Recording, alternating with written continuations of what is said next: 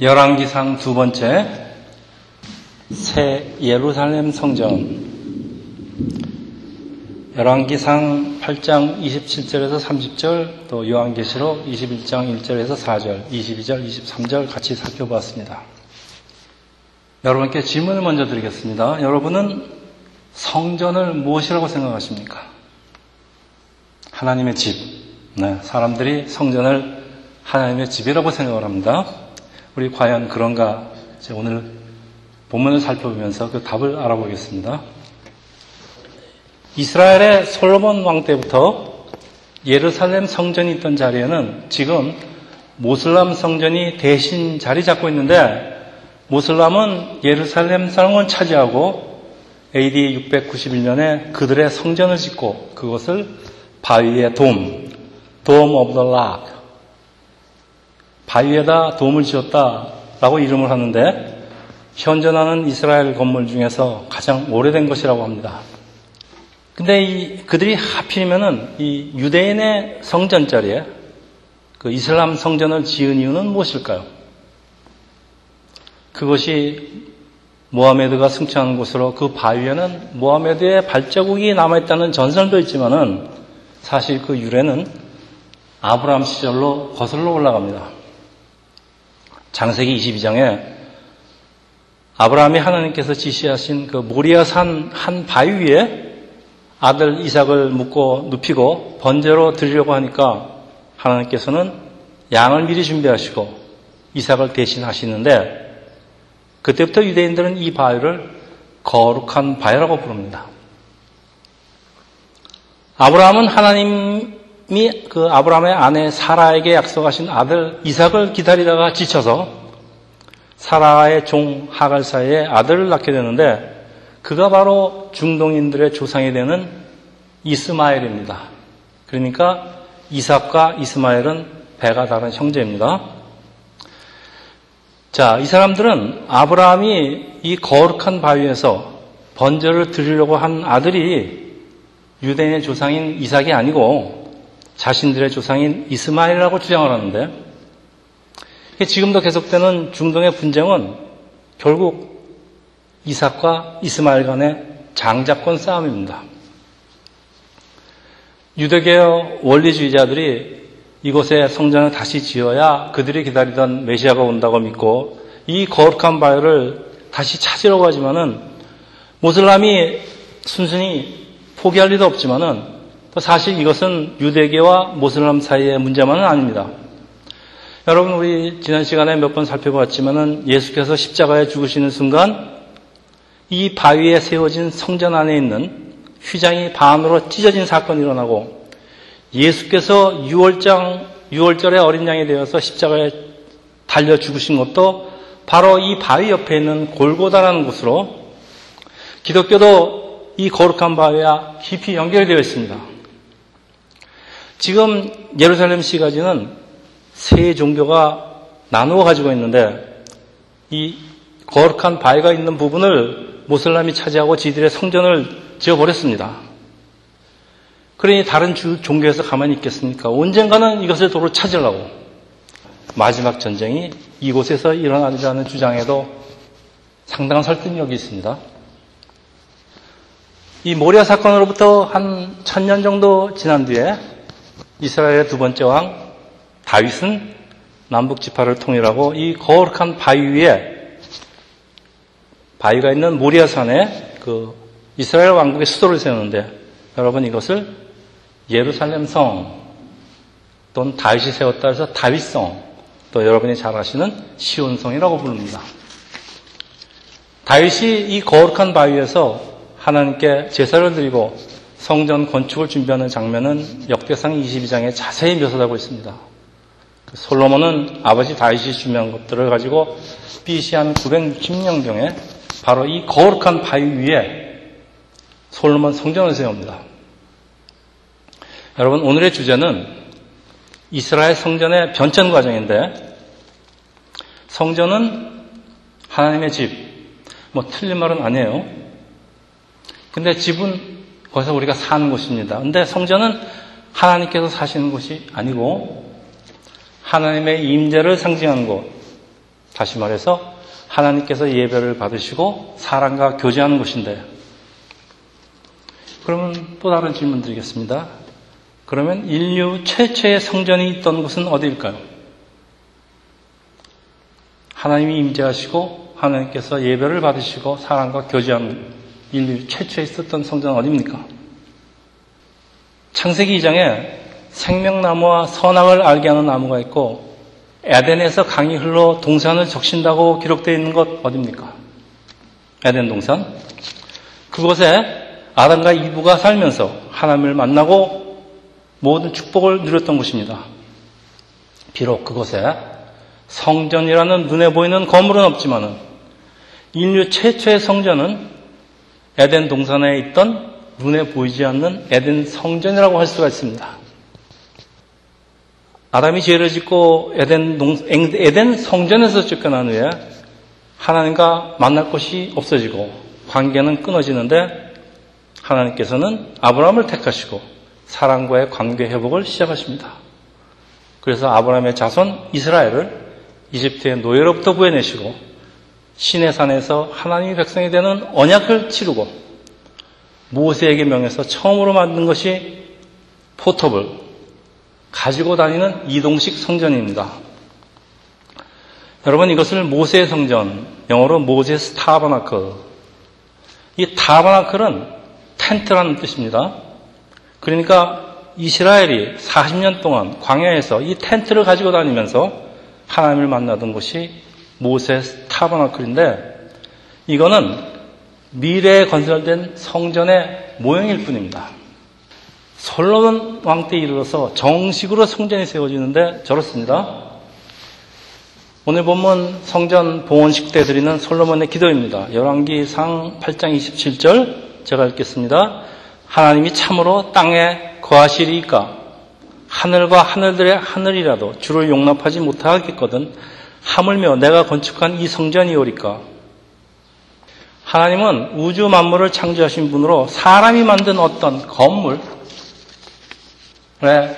사시거나 묶여 있는 분이 아니라는 솔로몬의 신앙 고백입니다.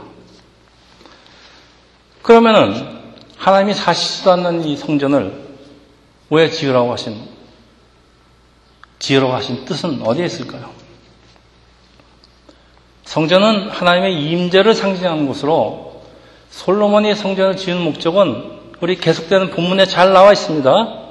9장 3절입니다. 여호와께서 그에게 이르시되 내 기도와 내가 내 앞에서 간과한 말을 내가 들었은즉 나는 내가 건축한 이 성전을 거룩하게 구별하여 내 이름을 영원히 그곳에 두며 내 눈길과 내 마음이 항상 거기에 있으리니.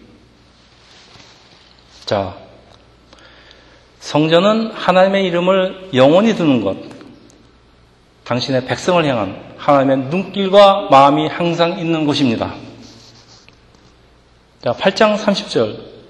주의 종과 주의 백성 이스라엘이 이곳을 향하여 기도할 때는 주는 그 강구를 들으시되 주께서 계신 곳 하늘에서 들으시고 하나님께서 계시는 곳은 사람이 만든 성전이 아니라 하늘이라는 말씀이 이 8장에 여러분 일곱 번이나 반복됩니다. 그러면 성전을 지은 이유 두 번째. 우리가 성전에서 드리는 기도 혹은 우리가 사정이 안 돼서 성전에서 기도를 드릴 수 없는 경우에 그럴 때는 유대인들은 성전을 향하여 드리는 기도를 했습니다. 그러니까 성전을 향해서 드리는 기도를 하나님께서 들으시는 것입니다. 자, 우리 물론 집에서 기도를 합니다. 그래도 교회에 와서 기도를 하고 또 교회를 향하여 드리는 기도가 왜 중요한지 잘 설명하고 있습니다. 그 계속되는 솔로몬의 기도입니다. 42절, 43절. 그들이 주의 크신 이름과 주의 능한 손과 주의 표심팔의 소문을 듣고 와서 이 성전을 향하여 기도하거든. 자, 또 여기 있습니다. 주에 계신 것 하늘에서 들으시고 이방인이 주께 부르짖는 대로 이루사 땅의 만민이 주의 이름을 알고 주의 백성 이스라엘처럼 경외가 하시오며 여러분 이거 무슨 말입니까? 하나님을 알지 못하는 모든 민족에게 하나님을 알게 하려는 전도용으로 성전을 지었단 말씀입니다. 성전은 지금의 교회 건물이죠. 이 교회는 예배를 드리는 곳, 하나님께 우리의 기도를, 하나님께서 우리의 기도를 들으시는 곳, 그리고 예수를 모르는 사람들을 전도하는 곳이 교회입니다, 여러분. 이것이 교회의 건물의 목적입니다. 교회와 교회 건물과는 개념이 조금 다릅니다. 나중에 설명하겠습니다. 48절, 49절. 자기를 사로잡아간 적국의 땅에서 온 마음과 온 뜻으로 죽게 돌아와서 내가 주의 이름을 위하여 건축한 성전 있는 쪽을 향하여 주께 기도하거든 주는 계신 곳 하늘에서 또 나옵니다. 그들의 기도와 강구를 들으시고 그들의 일을 돌아보시오며 성전을 와서 기도하라고 하면 될 걸 왜 이렇게 복잡하게 성전을 향해서 기도를 하여도 들어달라고 하는 이유는 이제부터 일어나는 이스라엘 역사를 보면은 이해가 갑니다.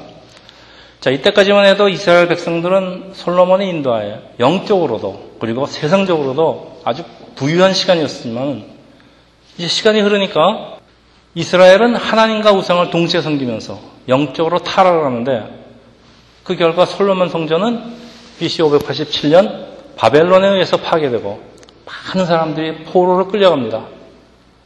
그러니까 솔로몬의 기도 내용처럼 포로로 끌려간 곳에서라도 온 마음과 온 뜻으로 죽게 돌아와서 성전에 들어오지는 못하지만 성전을 향해서 기도하고 부르짖으면 하나님께서는 그 기도를 들어주는 역사가 실제로 일어납니다.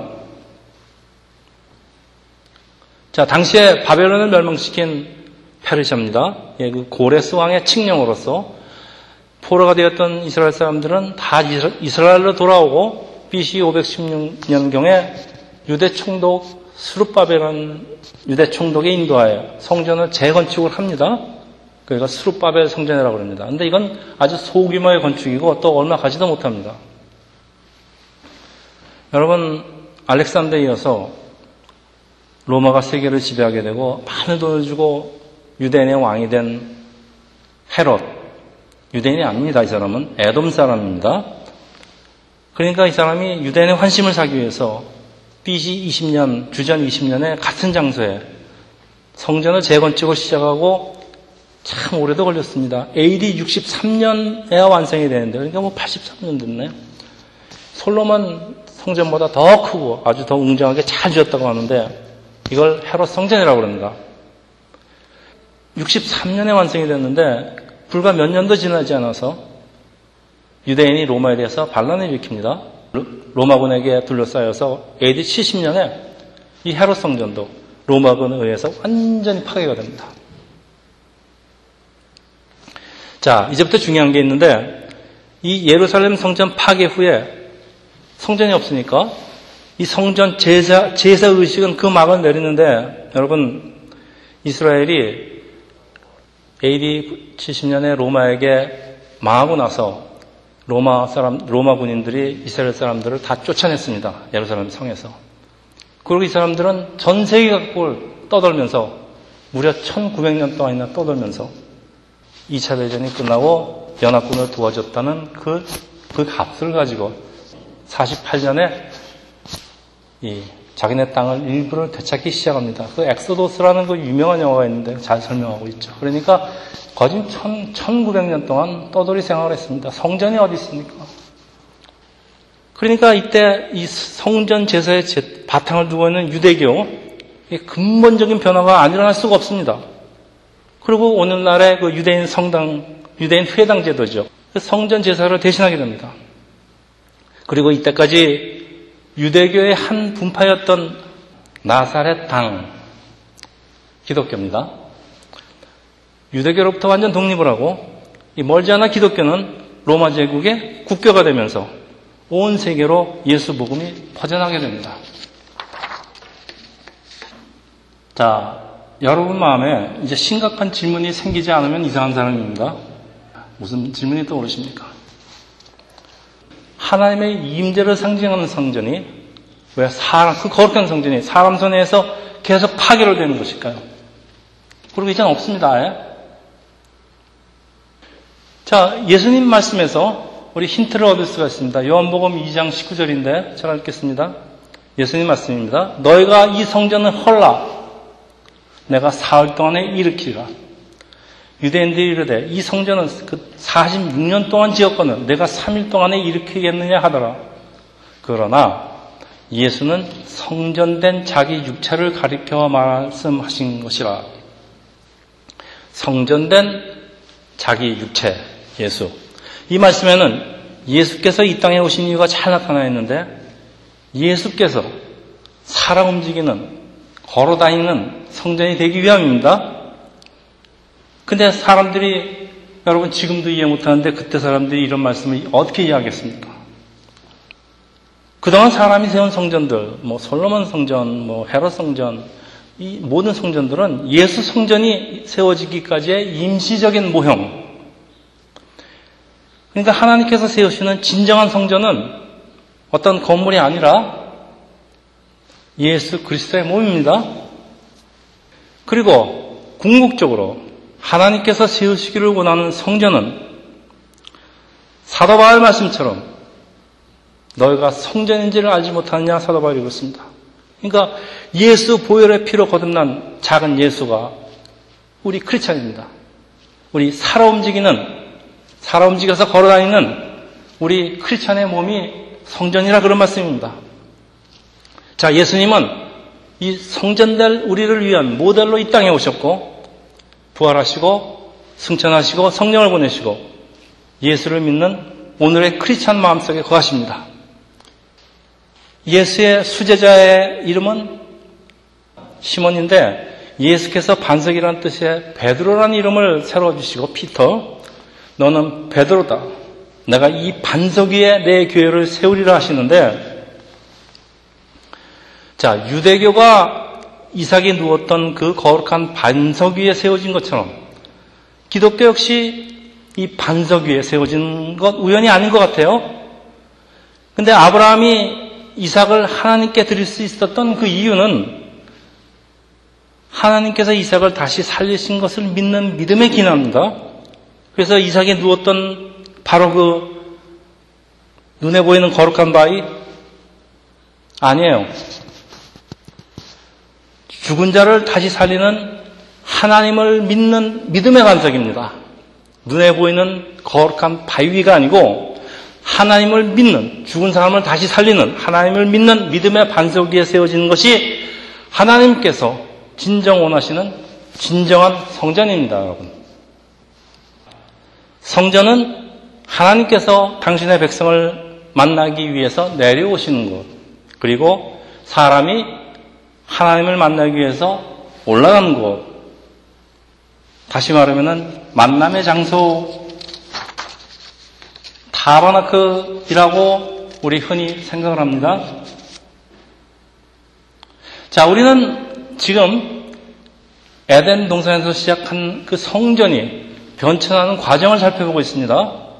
자, 처음에 뭐였습니까? 에덴 동산, 에덴 성전, 그 다음에 이동식의 모세의 성전, 그 다음에 솔로몬 성전, 수르바벨 성전, 헤롯 성전, 그리고 그 다음에 유대인들의 회당입니다. 그리고 기독교는 지금 기독교의 교회 건물, 예배당. 이거는 눈에 보이는 성전이고, 여러분, 눈에 보이지 않는 성전은 먼저 예수님의 몸된 성전, 성전된 크리스찬의 몸입니다. 자, 크리스찬의 몸이 성전이라면은, 크리스찬이 죽으면은, 이 성전은 어떻게 되는 거예요? 자, 눈에 보이는 예루살렘 성전들처럼 우리 몸과 함께 썩어져 그냥 없어져 버리는 것일까요? 이 질문에 대한 답은 우리 나중에 살펴봅니다. 선지자 에스겔이 있는데 하나님이 약속하시는 그 새로운 성전에 대한 환상을 봅니다. 이 에스겔은 제사장 집안 출신의 그 선지, 선지자인데 BC 597년에 이스라엘의 여호와 긴 왕과 같이 바벨론의 포로로 잡혀간 사람입니다. 근데 하나님께서는 이 포로가 된 에스겔에게 이때부터 100년 후 BC 587년에 솔로몬 성전이 파괴가 되는데 그 파괴되는 것을 보여주시고 그리고 새로운 성전이 세워지는 환상을 보여주시는 게 에스겔서의 내용입니다. 여러분 에스겔서 37장에 여러분이 잘 아시는 그 있죠. 마른 뼈가 다시 살아나는 환상을 보여주시고 마지막 성전의 모습을 구체적으로 설명을 해주는데 에스겔서 47장 1절에서 12절을 요약해 보면은 이 성전에서 이 새로운 성전에서 생명수가 흘러나와서 망국을 적시고 생명을 주는 물이 돼요. 여러분 창세기에서 보여주는 에덴에서 강이 흘러 동산을 적시는 장면과 같습니다. 그리고 이 장면은 요한 계시록에 다시 반복이 됩니다. 창세기 에덴 동산에서 시작한 것이 성경이 끝나는 요한 계시록 그 생명수 강 이것이 하나로 연결이 되고 있습니다. 그래서 성경의 저자는 창세기는 모세가 썼고 요한계시록은 사도 요한이 썼습니다. 몇천 년 간격을 두고 썼습니다. 그런 책들이 어떻게 이렇게 조화를 잘 맞춰주는지, 어떻게 흐름이 같은지 성경의 저자는 정말 저자는 하나님, 성령 하나님 한 분이라는 증거입니다, 여러분. 성경의 마지막 책 요한계시록 성령님이 요한에게 보여주시는 환상입니다. 자, 성경은 하나님의 계시입니다. 하나님의 특별 계시라고 하죠. 근데 성경의 마지막 장 계시록은 21장, 22장은 성도들이 장차 영원히 살게 될 것을 묘사를 합니다. 자, 계시록 21장 1절에서 2절 우리 이제부터는 좀 같이 읽겠습니다. 420페이지입니다. 제가 가진 성경. 또 내가 새 하늘과 새 땅을 보니 처음 하늘과 처음 땅이 없어졌고 바다도 다시 있지 않더라. 또 내가 보매 거룩한 성 새 예루살렘이 하나님께로부터 하늘에서 내려오니 우리 계시록 22장 1절 같이 읽겠습니다. 22장 1절 수정같이 맑은 생명수의 강을 내게 보이니 하나님과 및 어린 양의 보호자로부터 나와서 생명수 강이 하나님과 예수님 보호자로부터 흘러나온다고 합니다. 자, 이 새나라 새 땅, 천국입니다. 새 예루살렘 성, 하나님께서 부활하시는 우리 크리스찬과 함께 영원히 정말 같이 사시는 것입니다. 그리고 그것에서는 하나님과 어린 양 예수의 그 보좌로부터 생명의 강이 흘러나와서 동산을 적시는 것입니다. 계시록 21장 3절 4절 우리 같이 읽겠습니다. 계시록 21장 3절 4절 내가 들으니 보좌에서 큰 음성이 나서 이르되 보라 하나님의 장막이 사람들과 함께 있음에 하늘 그들과 함께 계시리니 그들은 하나님의 백성이 되고 하나님은 친히 그들과 함께 계셔서 모든 눈물을 그에게 닦아주시니 다시는 사망이 없고 애통하는 것이나 곡하는 것이나 아픈 것이 다시 있지 아니라 처음 것들은 다 지나갔습니다. 여러분 여기 보십시오. 하나님의 장막이 사람들과 함께 있으며 같이 삽니다. 이제 우리 하나님하고 선지자 이사야도 똑같은 예언을 하는데 이사야 65장 17절에서 19절입니다. 이건 제가 읽겠습니다. 보라 내가 새 하늘과 새 땅을 창조하리니 이전 것은 기억이 되나 마음에 생각나지 않을 것이라 너희는 내가 창조한 것으로 말미암아 영원히 기뻐하며 즐거워할지니라 보라 내가 예루살렘을 즐거운 성으로 창조하며 그 백성을 기쁨으로 삼고 내가 예루살렘을 즐거워하며 나의 백성을 기뻐하리니 우는 소리와 부르짖는 소리가 그 가운데서는 다시 들리지는 아니할 것이며 여러분 그곳에는 사망도 눈물도 아픔도 애통함도 없는 우리가 잃었던 에덴, 에덴 성전의 회복 아닙니다. 오히려 에덴보다 더 좋은 것을 말씀하시고 있습니다. 여러분, 에덴에는, 에덴 동산에는 잘 아시죠? 뱀이 살고 있습니다. 뱀이 사탄입니다. 그래서 우리가 타락할 여지가 있는데 여기에는 그런 게 없습니다. 우리 계시록 21장 10절에서 12절 같이 읽겠습니다. 성령으로 나를 데리고 크고 높은 산으로 올라가 하나님께로부터 하늘에서 내려오는 거룩한 성 예루살렘을 보이니 하나님의 영광이 있어 그 성의 빛이 지극히 귀한 보석 같고 벽옥과 수성같이 막더라. 크고 높은 성곽이 있고 열두 문이 있는데 문에는 열두 천사가 있고 그 문들의 이름을 썼으니 이스라엘 자손 열두 지파의 이름들이라. 그리고 계속되는 22절입니다. 22절. 성 안에서 내가 성전을 보지 못하였으니 성 안에서 내가 성전을 보지 못하였답니다. 이는 주 하나님 곧 전능하신 이와 그 및 어린 양이 그 성전이십니다. 전능하신 이와 하나님입니다. 어린 양 예수가 그 성전이랍니다. 여러분 무엇 발견하십니까? 새 예루살렘 성에는 에덴 동산처럼 눈에 보이는 성전이 없습니다. 그리고 성부 하나님과 성자 하나님, 성자 예수께서 바로 성전이라고 말씀하시고 있습니다. 예수님이 뭐라고 그러셨습니까? 성전된 육체, 성전을 너희들이 허물면 내가 3일 만에 다시 세우겠다 했습니다. 몸된, 예수님의 몸된 육체, 성전입니다. 여기도 그렇습니다. 하나님께서 사람들과 함께 하시려고 제일 처음으로 준비한 곳이 에덴 동산이었는 이곳에는 성전이라는 눈에 보이는 건물이 없습니다. 또 하나님께서 우리를 구원하셔서 영원히 계실 곳 새 예루살렘 성인에도 여기에도 성전이라는 눈에 보이는 건물이 없습니다.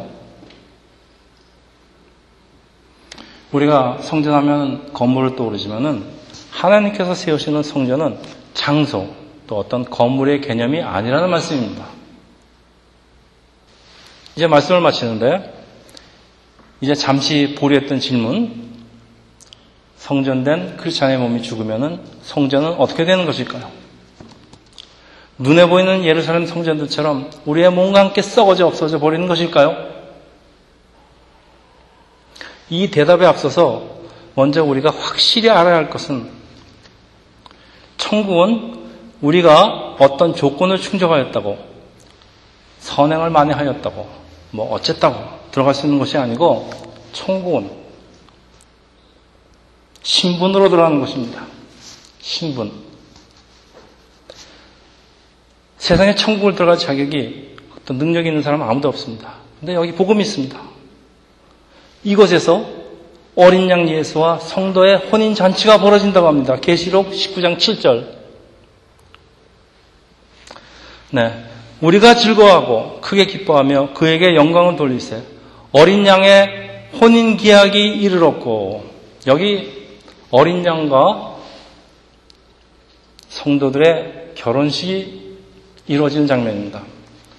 여러분 신데렐라 스토리 잘 아시죠? 신데렐라가 어떻게 왕궁에서 살 수 있습니까? 왕자의 신부가 되니까 같이 사는 겁니다. 우리가 어떻게 하늘나라에서 삽니까? 예수님하고 어떻게 같이 삽니까? 예수님 신부니까 같이 사는 겁니다. 천국은 신분으로 들어간 겁니다. 성경은 예수를 믿고 따르는 하나님의 자녀를 뭐라고 합니까? 예수의 신부라고 비유하는데 예수님과 성도들의 혼인잔치가 바로 이곳 새 예루살렘 성에서 정식으로 거행됩니다.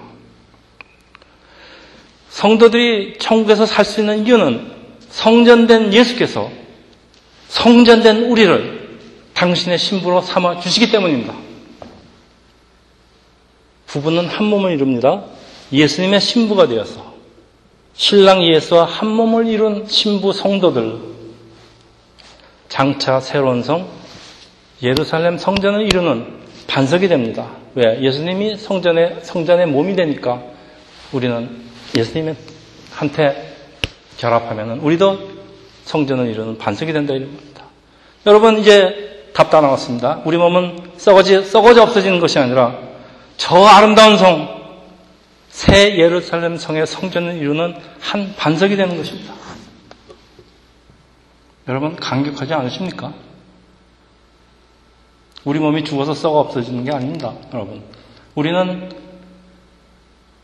새 예루살렘 성에 가서 그곳 눈에 보이지 않는 성전에 성전의 한 기둥이 되는 것입니다.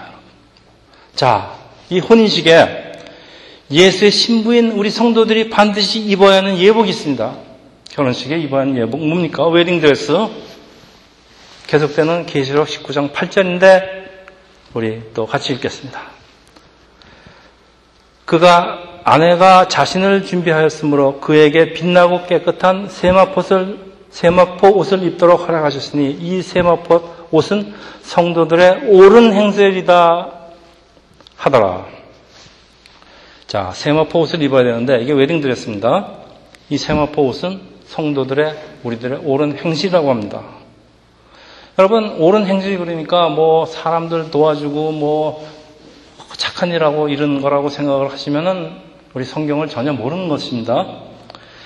여러분 성경에서 말씀하고 있는 옳은 행실이라는 뜻은 예수를 하나님의 아들로 믿고 예수를 따르는 행위를 옳은 행실이라고 제가 여러 번 말씀드렸습니다.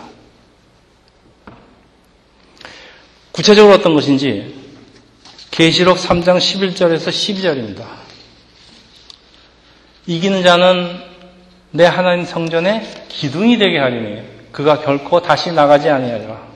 새 번역으로 다시 읽겠습니다. 나는 내 하나님의 이름과 내 하나님의 도시 곧 하늘에서 내 하나님께로부터 내려오는 새 예루살렘의 이름과 또 나의 이름을 그 사람 몸에 써두겠다. 이기는 사람에게는 새 성전의 이름과 그 성전의 주인 되시는 예수님의 새 이름, 나의 몸에다가 써 두시겠다는 말씀입니다. 자, 이 말씀은 예수께서 빌라델비아 교회에게 주시는 말씀인데 계시록 3장 8절인데 이건 제가 읽겠습니다. 내가 작은 능력을 가지고서도 내 말을 지키며 내 이름을 배반하지 아니하였더라. 우리가 작은 능력으로 세상에 강한 사단 권세와 싸우기는 방법은 예수님의 말을 지키며 예수님의 이름을 배반하지 아니하는 것입니다. 이게 착한 행실입니다, 여러분. 여러분 다시 강조합니다. 하나님께서 궁극적으로 예비하는 성전은 어린 양 예수의 몸 그리고 그 예수의 몸에 어태치되어 있는 부활한 성도들의 몸으로 이루어지는 새 에르살렘 성전입니다. 이것이 하나님께서 계획하시는 제일 마지막 성전의 모습입니다. 자, 우리는 이 에르살렘 성에서 하나님과 영원히 같이 살게 되는데 우리가 이 땅에서 성령 하나님께서 거하시는 성전이 되지 않으면 어떻게 새 예루살렘 성으로 들어가서 새로운 성전을 이룰 수가 있겠습니까? 그래서 고린도전서 3장 16절 사도 바울의 말씀입니다. 너희가 하나님의 성전인 것과 하나님의 성령이 너희 안에 거하시는 것을 알지 못하느냐? 그래서 사도 바울이 오늘 우리에게도 너희들 성전이 되어야 된다고 외치고 있습니다. 여러분, 교회 출석하는 거 굉장히 중요합니다. 그렇지만 교회 출석하고 여러분이 성령님이 거하시는 성전이 돼야지 우리가 예루살렘 성에 성전의 한 부분이 될 수 있다 그런 말씀입니다. 제가 오늘 시작부터 성령 임재를 강조하는 이유가 바로 여기 있습니다. 여러분 성령님이 여러분한테 오셔서 거하셔야 됩니다.